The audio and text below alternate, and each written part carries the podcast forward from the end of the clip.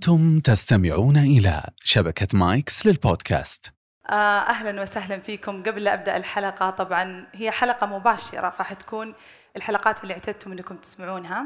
بس قبلها يعني ما إنه الحمد لله في وقت يعني حابة إنه فعلا آم، أكثر من مرة أشكركم لتعنيكم إنكم تجون لين هنا وإنكم آه، من أجل إنكم تسمعون هذا البودكاست اللي لولا الله ثم أنتم ما كان وصل آه، إلى هذه الأعداد وما وصل آه، إلى اللي وصل له اليوم. شاكرة جدا إنصاتكم له يعني خلينا نقول تطبيقكم لكل ما يقال فيه وثقتكم في في كل مرة. طبعا أحب أهنئني وأهنئ Mics شركة Mics اللي قامت معي في هذا البودكاست آه، بأقصى يعني جهودها. آه، إنه شهر من الآن نكمل سنتين. يا رب لك الحمد في بودكاست كنبة السبت. والسنتين هذه يعني ما شاء الله كانت رحلة رحلة طويلة. آه، والسنتين هذه وصلتنا إلى ما يقارب إلى 20 مليون استماع ومشاهدة في يوتيوب والبودكاست. فهذا الرقم الحمد لله. الحمد لله. الله يعطيكم العافية يا رب. وطبعا هذا يعني هذه الرحلة يعني أصلا كانت النية إنه الحلقة نوفمبر 22 نوفمبر اللي هو ال second year anniversary أو الذكرى السنويه الثانية كانت الفكرة إني أسوي حلقة live فلما جاء Ignite وجاء ال event كأنه سهل لنا الطريق. فشكرا Ignite على هذا المشروع الجبار وال event المو عادي يعني صراحة مجهود جدا جدا رائع. يعني حتى طقمت لهم لبست أزرق من لعيونهم Ignite لكن فعلا يعني مجهود جبار يستحق التصفيق له يعني أكبر event أعتقد إنه الأول يعني أكيد الأول في السعودية وأعتقد إنه الأول في الوطن العربي للمحتوى الصوتي. وهذا إن دل فدل على نجاح البودكاستر الرائعين ونجاح شركات البودكاست. ووصولها إلى كونها منصة يث يعني يثقون فيها الناس كما وثقوا في كل المنصات الأخرى قبل. فهذا الحمد لله نجاح يعني نسعد فيه وكل البودكاستر اللي معي زملائي يسعدون فيه والشركات أيضا. طيب أعتقد إني كسرت الحاجز كفاية. نبدأ بالحلقة كما أعتدنا أن نبدأها دائما. يا أهلا وسهلا بالصباحيين والمسائيين من أصدقائي الجميلين. مرحبا بكم في حلقة جديدة من بودكاست كنبة السبت. البودكاست الذي يحمل طابع نفسي واجتماعي وفلسفي في أحيان أخرى لوجهة واحدة وجهة الاثراء الممتع. طبعا اليوم اخترت عنوان تجربة. تجربة يمكن في حلقة تطور قبل كم, قبل حلقتين تقريبا. تحدثت عن التجارب الحياتية اللي إحنا نسويها عشان نطور من دواخلنا. مثلا لو قلت روحوا سووا بنجي جمب روحوا تسلقوا جبل روحوا غوصوا روحوا سووا التجارب اللي تخرجكم من دائرة راحتكم عشان تطور في ذواتكم وتعلمكم إيش إمكانياتكم وإلى آخر الكلام. أما اليوم لا. حتكلم عن التجربة بشكل أعمق. لا أتحدث هنا عن التجارب الملموسة أو الأشياء اللي ممكن إن إحنا نسويها أو ننتجها. إحنا نتكلم هنا عن التجارب الحياتية المشاعرية. أتكلم عن تجربة الشعور تجارب المشاعر. كالبودكاست مثلا هذا خلوني أقول لكم على السنتين هذه ما ححكي عن تجربتي الشخصية هنا ما عمره كان بودكاست كنبه السبت يعنيني أنا. لكن بالفعل تجربة المشاعر كلنا كلنا يعني إلا وقد مرينا في مشاعر الألم مشاعر الحزن مشاعر الغضب. مشاعر الخيبة ومشاعر أتكلم عن كل المشاعر السلبية وأيضا في الجهة الأخرى المشاعر الجميلة. في هذا البودكاست شعرت إني رحت في رحلة معكم من أول حلقة من حلقة التعلق وإلى حلقة التخلي ثم حلقة انتماء للعائلة والسلام والاتزان وكل المشاعر اللي ممكن الإنسان إنه يوصل لها. تكلمنا أيضا عن مشاعر كيفية الوصول إلى المنطقة الرمادية مع الأهل والأصدقاء والوصول إلى مشاعر مسالمة في حلقة سلام. فكل هذه المشاعر هي تجارب. تجربة الشعور هي تجربة. شعور الألم هو تجربة. كلمة تجربة لا تكون فقط في الأشياء الملموسة والظاهرة للناس. تجاربك للمشاعر هي تجربة تنمي فيك. إذا أنت اخترت أن يكون هذا الشعور يعود لك بكل خير. أما إذا أنت اخترت أن تكون بين قوسين اسمك ضحية. فبالتالي تجربة الشعور هذه ستكون مجرد ألم بلا فائدة ألم بحسرة فقط. تجربة الألم هي شكل الحياة الحقيقي من أجل أن تفهم كل شيء آخر بعد الألم. فعليا قد يكون بعض الأحيان هذه الكلمات شوية مبتذلة إنه ليش ليش لازم الحياة تجي بعد الألم؟ يعني كثير ناس يغضبون إنه ليش ليش لازم الحياة فيها ألم عشان إحنا نعيش ولا عشان نستمتع؟ لا مين قال إن صورة الحياة كذا؟ صورة الحياة رائعة وجميلة و... لا لا أنا أأكد لك إنه إلا وبيجي اليوم اللي أنت تشعر فيه بالتعب وأنا ما أفاول على أحد ولا أكون سلبية ولا أعطي الدو أو لا ولا أعطي الصورة السلبية للحياة، لكن هذه شكل الحياة الحقيقي.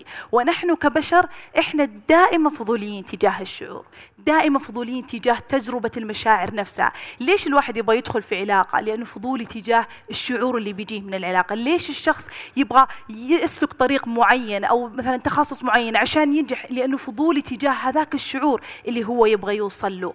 منه إحنا أطفال؟ منه إحنا أطفال؟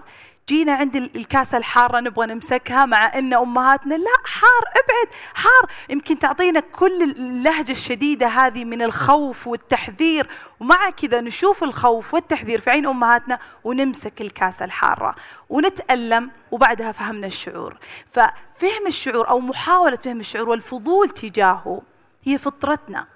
هو شكل الحياة هو طبيعة الحياة أننا إحنا نسلك خلف المشاعر بلا خوف من أجل أن نتعلم ما بعد هذا الشعور ما بعد هذا الألم إيش أبغى أقول اليوم من تجربة؟ أبغى أتكلم بالذات عن الناس الخائفين الخائفين والحائرين، وأنا متأكدة هذا إحنا كلنا في مرحلة ما. مو شرط ان في شخصية إنسان خائف أو شخصية إنسان حائر في مراحل نحن نعيشها نكون خائفين وحائرين. هذا الخوف وهذه الحيرة شيء فينا شيء في داخلنا شيء منذ الطفولة إحنا ما نقدر نشيله. لكن إيش اللي إيش اللي يبعده شوي شوي؟ ممارستنا كبالغين كبار فهمنا الحياة فهمنا إن شكل الحياة في ألم والألم هذا نتعلم منه ونسلك من بعده. فالخوف والحيرة متوقع. متوقع لكن ما بعده ووقوفك فيه هذا اللي لا يفترض أن يكون لا يفترض أن يكون حتى متوقع منك كشخص بالغ أن تكون خائف في منطقة لأنك خايف تلجأ إلى أو خايف تمشي إلى المرحلة الأخرى بسبب هذا الخوف. الشخص الخائف غير متحرك الشخص الخائف من الشعور شخص يقول أنا ما أبغى أدخل في علاقة عشان أنا خايف من الألم اللي ممكن يجي فيها. أنا ما أبغى أتزوج لأني خايف إنه ممكن يصير في الزواج كذا وكذا. أنا ما أبغى أدخل في هذاك التخصص عشان أنا ما أبغى أتعب وكذا ويكون يكون ولا أنا مرة أحبه وهو مرة شغفي. الخوف من الألم أكثر ما يعيق الناس. ما في يعني كثير عندنا معيقات ظروف حياة أشياء مثلا أهل عدم وجود دعم أو أو أو إلى آخره. لكن كلها لا تساوي شيء عند معيق الخوف. فإذا وجدت نفسك تبرر بمعيقات كثيرة تذكر أن كلها حلها بسيط بمجرد أن تشيل الخوف. من من عندك. الخوف قد يتشكل في إنك تخاف إنك تأذي عائلتك أو إن أبوك أو أمك يزعلون إنك تسوي هذا الشيء. الخوف إن شريكك يسوي كذا فأنا ما أبغى أسوي هذا الشيء. أنا ما أبغى أقول كذا عشان ما يزعل فلان أو عشان ما يزعل المجتمع أو عشان ما يخاف مدري مين. فبرضو هذا الخوف وهذا القلق تجاه الآخرين أو من الآخرين هو أكبر معيق لك في حياتك. ولما أقول معيق لا, لا تتوقعوني أتحدث عن النجاح والشهرة والوصول. ما عمري في بودكاست كنبة السبت يعني حاولت أني أعلمكم كيف أو أتعلم معاكم كيف نصل إلى النجاح ونصل إلى لأن مو هذه القيمة الكبيرة اللي يجب على الإنسان أنه يسعى فيها بشكل كبير. معرفة نفسه الراحة مع نفسه الأريحية في الوصول إلى ما يريد وما يحب هو بسلام وراحة. هذه هي الحياة اللي ليست بمثالية. هذه الحياة اللي ستكون فيها عرقلات لكن في كل عرقلة وفي كل خوف وفي كل عقبة ستكون راضي عن نفسك. بتكون مرتاح بتنصدم لما أنت الخوف تشيله من حياتك. تبعده عن فكرك وتبعده عن طريقك بتنصدم إنه حتى المعيقات لم تعد تخيفك. ما تصير تخوفك المعيقات لأنك تفهم إنه كل المعيقات هذه وكل المشاعر الصعبة هذه هي بحد ذاتها درس هي بحد ذاتها. أمر المؤمن كله خير. يعني سبحان الله لما نقول أمر المؤمن كله خير مو عشان إنه إذا صابته ضراء صبر وإذا صابته سراء شكر مو عشان إحنا ما حنكون حزينين في الشيئين لا. ترى حتى وإحنا صابرين زعلانين طبيعي. الشعور طبيعي. جدا طبيعي إن إحنا نحزن في, المكانين يعني نحزن في قصدي وإحنا صابرين يعني عادي. لكن أمر المؤمن كله خير إنه حتى الضراء فيها حكمة. فيها حكمة أنت لا تعلمها. يجب عليك أنك أنت تحللها مو تعرف سببها بالكامل وليش الله سوالي كذا وليش الله أعطاني كذا. هي حكمة غيبية الله أعلم فيها لكن يجب عليك أنك أنت تحللها وتشوف إيش هذا الدرس المستفاد. إيش هذا الدرس المستفاد إيش يتغ... إيش تغير فيني؟ أحيانا تجربة مريرة تمر فيها وأذى مرير ومشاعر سلبية تمر فيها تستوعب إنها علمتك درس في شخصيتك. إنك مثلا كنت شخص يعطي بزيادة مثلا وهذا العطاء كان مضر لك مضر لك إلى درجه إنك ما ما في أحد قدر يعطيك لأنك أنت قاعد تعطي قبل لا تستقبل. بدأت تستوعب بسبب هذه التجربة المريرة إنك أنت إنسان يجب عليك أن تتزن في العطاء. ومن بعدها لما فهمت هذا الدرس واتزنت في العطاء وجدت نفسك تستقبل الكثير من الحب والكثير من الحياة الجميلة فذيك التجربة المريرة هي اللي وصلتك هنا هي اللي وصلتك إلى إلى هذا الاتزان وإلى هذا الشعور بالأريحية في الحياة. طبعا التجرد من الخوف لا يمكن أن يكون مية بالمية الإنسان اللي ما يخاف ابدا هذا إما مغرور للأسف أو إما جاهل ويعني واثق من نفسه بزيادة مغرور اجين لكن الفكرة إنه التجرد من الخوف تماما أنا أشوفه عيب. أشوفه غلط لأنه ما بيخلي الإنسان يسعى. الخوف والقلق في درجة معينة بيخلي الإنسان يسعى بيخلي الإنسان يجتهد بيخلي الإنسان يخاف أنه يغلط فيقوم يجتهد ويسوي. يعني أنا أنا وأنا جاي في الستيج قلبي تف تف تف طبيعي طبيعي. فخوف طبيعي. الخوف والقلق يخليك تبذل مجهود من أجل ما تقدمه ومن أجل نفسك. فالخوف والقلق طبيعي لا نتجرد منه مئة بالمئة ولا نحاول نتجرد منه مئة بالمئة لكن نركز. نركز في الأشياء اللي نبغاها. يعني الآن أنتم كلكم وأنتم جالسين. إيش الشيء اللي في راسكم الآن تشعرونه أكبر خوف لكم؟ مثلا أخاف أسوي ذا الشيء عشان فلان ما يزعل أو عشان أخاف مثلا يقولون عني كذا أو مثلا يطلع شكلي كذا أو الشيء اللي في راسك الآن. ابدأ فيه. الشيء اللي في راسك الآن. وانت تشعر انه يخوفك وتشعر انك ما انت قادر تخطو خطوة قدام لأنه يخوفك أو لأنك عندك خوف معين تجاه شخص معين أو تجاه شيء معين هذا الشيء اللي ابدأ بممارسته. التجرد من الخوف ما هو قرار يوم وليلة. ما في شيء يوم وليلة. العمل على النفس زي العمل على مشروع كبير زي العمل على شركة كبيرة زي العمل على أي شيء ثاني. ليش إحنا لما يجي الموضوع للعمل ولل career وللمستقبل نعرف كيف نعطي خطة ويلا ابتدائي متوسط ثانوي جامعة ويلا والله الجامعة ترى ما حتكفي يبغى لك كورسات و... وعاد يجونك يعني الناس اللي يلا خذ هذا الكورس وخذ هذا وفقت فراغ so كذا so كذا. يعني ما شاء الله كل الناس تجتهد وتعلم وتعرف كيف تصل إلى النجاح النجاحات المادية الكبيرة. لكن ليش ما نعطي الصبر والفرصة والاستماع والإنصات لكيف نبني أنفسنا؟ كيف نجردها من الخوف؟ لأن الخوف الحقيقة هو أكثر طامس لهويتك أنت ولما تريد أنت ولمن, ولمن تكون أنت. أكثر الأشخاص الناجحين والسعيدين في حياتهم دائما مختلفين. كذا الناس يقولون عنهم. مختلف. هو مو مختلف. كل إنسان أصلا مختلف. بس هذا اللي أنت شفته مختلف. تجرد من الخوف وطلع نفسه. طلع شكله طلع موهبته طلع آه طريقته طلع آه حديثه طلع الشيء اللي هو مؤمن فيه. فشفته أنت مختلف. ولا في الحقيقة كل واحد فينا فيه البصمة فيه البصمة الخاصة به فيه البصمة اللي بتخليه اللي يبغى هو يكونه. اللي يبغى هو يكون عشان يكون هو راضي عن نفسه. مو لازم تظهر بصورة كبيرة عشان تكون مختلف. مو لازم تكون مشهور مو لازم تكون ناجح مو لازم تكون شيء كبير. لازم تكون أنت متجرد من الخوف عشان أنت تكون كبير في عينك. عشان أنت تكون راضي عن نفسك. عشان تكون أنت مرتاح مع نفسك وصديقك وشريكك وعائلتك ومرتاح في حياتك. العمر أقصر. من أن يمارس في خوف.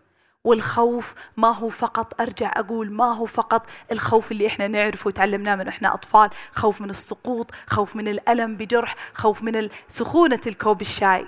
كل ما نكبر مخاوفنا تصير أعمق تصير ذو جذور. خوف من إن زملائي يترقون علي في هذه الشغلة. خوف من إن شريكي يتركني. خوف من إن عائلتي تنبذني. خوف خوف خوف خوف مشاعر تجربة مشاعر. وهذه التجربة لو لو لم تخوضها أو لن تخوضها لن تصل إلى النفس اللي أنا أتكلم عنها. النفس المرتاحة مع نفسها النفس اللي مرتاحة مع اللي حواليها. التجرد من الخوف هو ما يبرز هويتك. وما يجعلك ما يجعل هذه الهوية فعلا زي ما قلت مختلفة لو أردت إظهارها. ولو لم ترد إظهارها ستكون أنت سعيد بها. التجرد من الخوف لا يكون في يوم وليلة يكون بممارسته. الممارسة مخيفة. مخيفة. إنك تبعد مخاوف مخيف. ولذلك في البودكاست كنت في كل حلقة في كل حلقة نرجع إلى موضوع تعرف على نفسك تعرف على نفسك. اكتب امسك ورقة وقلم وتعرف على نفسك. لأن التعرف على النفس والوصول إلى نفسك ليش أنا هذا الشيء ما أسويه؟ كل فعل إحنا اليوم نسويه هو عبارة عن ردة فعل. كل فعل أي فعل أنت تسويه اليوم هو عبارة عن ردة فعل لأمر ما أو شعور ما. أكررها. كل فعل أنتم اليوم تسوونه هو ردة فعل لشعور أو فعل ما. فدائما ركز. إيش هذا الشعور اللي قاعد يخليني أتصرف كذا؟ إيش هذا الفعل أو مين هذا الشخص اللي قاعد يخليني أعمل كذا؟ إحنا داخلنا مشاعر متراكمة منذ الطفولة وكل ما كبرنا في المراهقة إلى ما إلى سن النضوج إلى البلوغ وإلى بعده وكل ما نكبر تتراكم مشاعر بداخلنا لا نعرف منبعها. وهذا اللي نسميه إحنا جذور المشاعر. الجذور. فلو ما خضت أنت تجربة مشاعر طويلة وضعت نفسك في هذه العلاقة أو وضعت نفسك في هذا المشروع وفشلت فيه لا بأس وضعت نفسك في مواجهة تجربة المشاعر يا جماعة مو زي ما تتخيلون مو لازم تكون تجربة كبيرة مثلا يلا خلنا أجرب أبغى أجرب أبغى أجرب شعور الدكتور فلان قاعد أجرب شعور أروح أتزوج بكرة. لا مرة مو كذا. تجربة المشاعر هي للناس أرجع أقول للخائفين الحائرين شخص يبغى يتزوج يبغى يفتح هذا المشروع يبغى يواجه مديره الشرس بس ما هو قادر. هذه تجربة شعور ترى إنك تضغط نفسك تدف نفسك تحاول قدر الإمكان إنك تدف نفسك بس. خوفك من مواجهة المدير هذا هو خوف من الألم خوف من شيء معين. ارجع لهذا الخوف. إيش الخوف بالضبط؟ خوف إنه مثلا يهينك أمام زملائك أو خوف إنه تنطرد أو خوف إنه يصير يحط يحطك في الحسبان ويصير الموضوع يعني في العمل مجهد وشاق. إيش الخوف بالضبط؟ شوف إيش خوفك من مواجهته في الأمر اللي أنت تبغاه؟ وين الخوف بالضبط؟ هذه تعتبر تجربة شعور تجربة مشاعر. مو لازم تخوض تجربة كبيرة عشان يقال إنك أخذت تجربة مشاعر حياتية كبيرة. تجربة الشعور في أيامكم في اشيائكم الثانوية في اليوم. إذا أنت ساعدت نفسك بتجربة المشاعر هذه الصغيرة والبسيطة في مواجهة مدير مواجهة شريك ومواجهة أي شخص آخر قول نعم لشيء أنت مرة ما كنت تبغى تقول له نعم أو مرة خايف أنك تقول له نعم هذا الشيء سيقيك بكرة. سيجعلك أقوى بكرة. سيجعلك ليش أنا قلت أنك بيجعلك شخص مرتاح مع نفسك ومع عائلتك ومع نفسك وهذا؟ إيش قصدي أنك مرتاح مع نفسك؟ لأنك بتكون شخص مرن عارف إيش معنى شعور الألم. أنت فاهمه ومجربه. مو لازم تصل إلى الخمسين والستين والسبعين ويجونك حتى الحين حقين يعني الكبار اللي اللي وصلوا إلى عمر كبير وهم فعلا يكونون في stage في مرحلة يعني حتى علماء النفس يقولون في هذه المرحلة يصير عندهم العطاء زيادة لأنه فعلا تزيد الحكمة عندهم. ليش زادت الحكمة عندهم؟ لأنهم مروا ستين سنة في تجارب ألم ومشاعر فوق وتحت. ما هو أعلى منك في شيء؟ هو فقط مر في مشاعر ألم كثيرة. الغلط في هذول بعض الأحيان يجون يعطونك انتبه لا تسوي هذا الشيء لأنه ترى هذا الشيء كذا وكذا. ولا قاعدة اسمعوني أنا وصلت الأربعين وبعطيكم يا العشرين أنتم بعطيكم عشر قواعد حتى تكون عشرينياتكم سهلة. فهو كذا هضم حقكم في أحقية تجربة الشعور. لا ي... ما ينفع. إحنا فعلا نسمع. أنا ما أقول لا تسمعوا لأمهاتكم وأبائكم ولا أجدادكم لا. واسمعوا لي يعني. لكن الفكرة إننا إحنا ناخذ النصائح وناخذ هذه الأمور لكن لا نخاف منها أو لا نخاف بسببها. هي أمور موجهة. لما أنت تلقى لك شخص حكيم كبير أو صغير ويعطيك يعني يعطيك وجهة أو يعطيك طريقة لأن يكون طريقك أفضل أنت تقول هذه نعمة وأنا آخذ هذا الطريق. لكن برضو في نفس الوقت أتأكد أن لا تكون هذه الوصية وصية حماية مفرطة. لا تكون هذه الوصية حماية مفرطة من الفشل أو الخوف أو إنك تصير كذا. خلني أفشل خلني أفشل. يعني الفشل يعني الفشل تجربة. أرجع أقول ما في أحد اسمه فاشل ما في أحد اسمه فاشل. الفشل تجربة فشل. تجربة فشل يجب عليك أن تعيشها. كان لي صديق يقول إنه المشروع الخامس أعتقد إنه مشروع ناجح. هذا اللي يقولونه يعني. فأنا بفشل في أربع مشاريع قال الحمد لله أنا فشلت الحين في ثلاث مشاريع بقى لي الرابع. فهذا التعايش مع مع مع الفشل بهذه الصورة هذا اللي ينمي الشخص وهذا اللي يجعله مرن. العلماء النفس عرفوا الصحة النفسية الجيدة إنها المرونة النفسية. والمرونة النفسية هي تقبلك لكل ما يحصل من ظروف سلبية وسيئة في حياتك مهما كانت كبيرة. والتقبل زي ما أعلمكم دائما مو معنى أنك ما تبكي ما تزعل ما تغضب ما تخاف لا لكنك تسمح للشعور ثم على طول تتخطاه بصورة عقلانية بعد أن تتخطى هذا الشعور. فالمرونة النفسية لا تكون لا تكون بدون التجرد من الخوف. من الخوف من الألم. ولا تكون بدون من أن أنك تجرب هذا الألم طوال الفترة الماضية. جرب هذا الألم في الأشياء الصغيرة. جرب أن المدير هذا يعصب عليك ويصير الموقف محرج. بعدين أنت تقوم وتحاول تدافع وتحس أن ثقتك مهزوزة. كلنا أعتقد أني قد حكيت قد تحدثت في حلقة مع الآخر عن الأشخاص السلبيين السيئين في حياتنا اللي للأسف يكون مثلا مديري أو زميلي أو حتى مثلا للأسف أحد من أقاربي أو أحد من من يعني الأصدقاء اللي خلينا نقول دائرة الأصدقاء. فكيف نتعامل معاهم؟ ابدا التجنب لا ما هو ما هو الوسيلة الوحيدة. التجنب ما هو الوسيلة الوحيدة. أحيانا خوضنا في هذه المرحلة يفهمنا هذه الصورة السلبية من الحياة أو هذه الصورة السلبية من الناس حتى نفهم الصورة الإيجابية من الناس وحتى نفهم الصورة البيضاء من الحياة. لا نفهم الحياة بدون الشعور بالألم. لا نستطيع أن نعيش أجمل ما في الحياة بدون أن نفهم جانبها الآخر الجانب الأسود. ودائما ما نرى الأشخاص اللي مثلا خلينا نقول الأغنياء المدللين إلى هذا يصل إنه يحس ان حياته فارغة، يحس إنه ما في شيء، ما في شيء يقدر إنه يسعد فيه وتلقاه تلقاه إنه عرضة دائما للعوارض النفسية أكثر من غيره، ليه؟ لأنه الحياة لما تبسط لك الحياة بصورة مبالغ فيها أنت لا تفهم معنى مشاعر الألم معنى الصعوبات ومعنى الفشل. فلما يجي عائق كبير ولما يجي ظرف كبير أنت وقتها ما حتقوى. وقتها ما حتكون كافي مع إنه إحنا دائما نقول طبعا هذا الله سبحانه وتعالى يقول ان إن الله لا يكلف نفسا إلا وسعها، أكيد إنك أنت بتكون قدها لكن بتصعب رحلتك.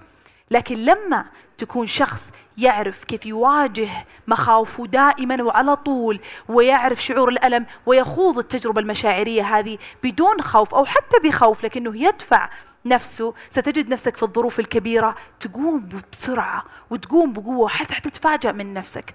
حتقول أنا قاعد يصير لي هذا الشيء وأنا عادي وأنا قوي. كيف؟ لا مو كيف. أنت تعبت أنت تعبت عشان تخلق هذا الشخص المتين بداخلك. هذه المناعة النفسية الكبيرة اللي وضعتها أنت في داخلك. الأمر مو سهل. ودائما أقول لكم الشغل على النفس والاستثمار في النفس أمر صعب زي بناء شركة وزي بناء مشروع وزي بناء كارير كامل في حياتك. استثمر في نفسك بإنك تتجرد من الخوف. تجرد من الخوف في الشيء اللي اليوم أنتم جاء في بالكم وأنا أتكلم عنه. سوى. سوى طالما أنه في حدود الشر في حدود الأدب في حدود القانون. لا تخاف. لا تخاف. الخوف ما عمره ما عمره دخل الإنسان في في في مكان آمن. بالعكس. يجعله سجين حالة سجين شكل وطول عمره يكون في نفس الشكل. فتخيل أنت نفسك اللي في المتوسط نفسك اللي في الثانوي نفسك اللي في الجامعة نفسك اللي وأنت متوظف نفسك وأنت متزوج نفسك وأنت تخيل هذا تخيل هذا المنظر. هذا أسوأ منظر ممكن يمر على بشري أنه يكون نفسه طوال سنين حياته وطوال مراحل حياته. وأسوأ شيء لمجتمعه وأسوأ شيء لأبنائه. وأسوأ شيء حتى لأحفاده.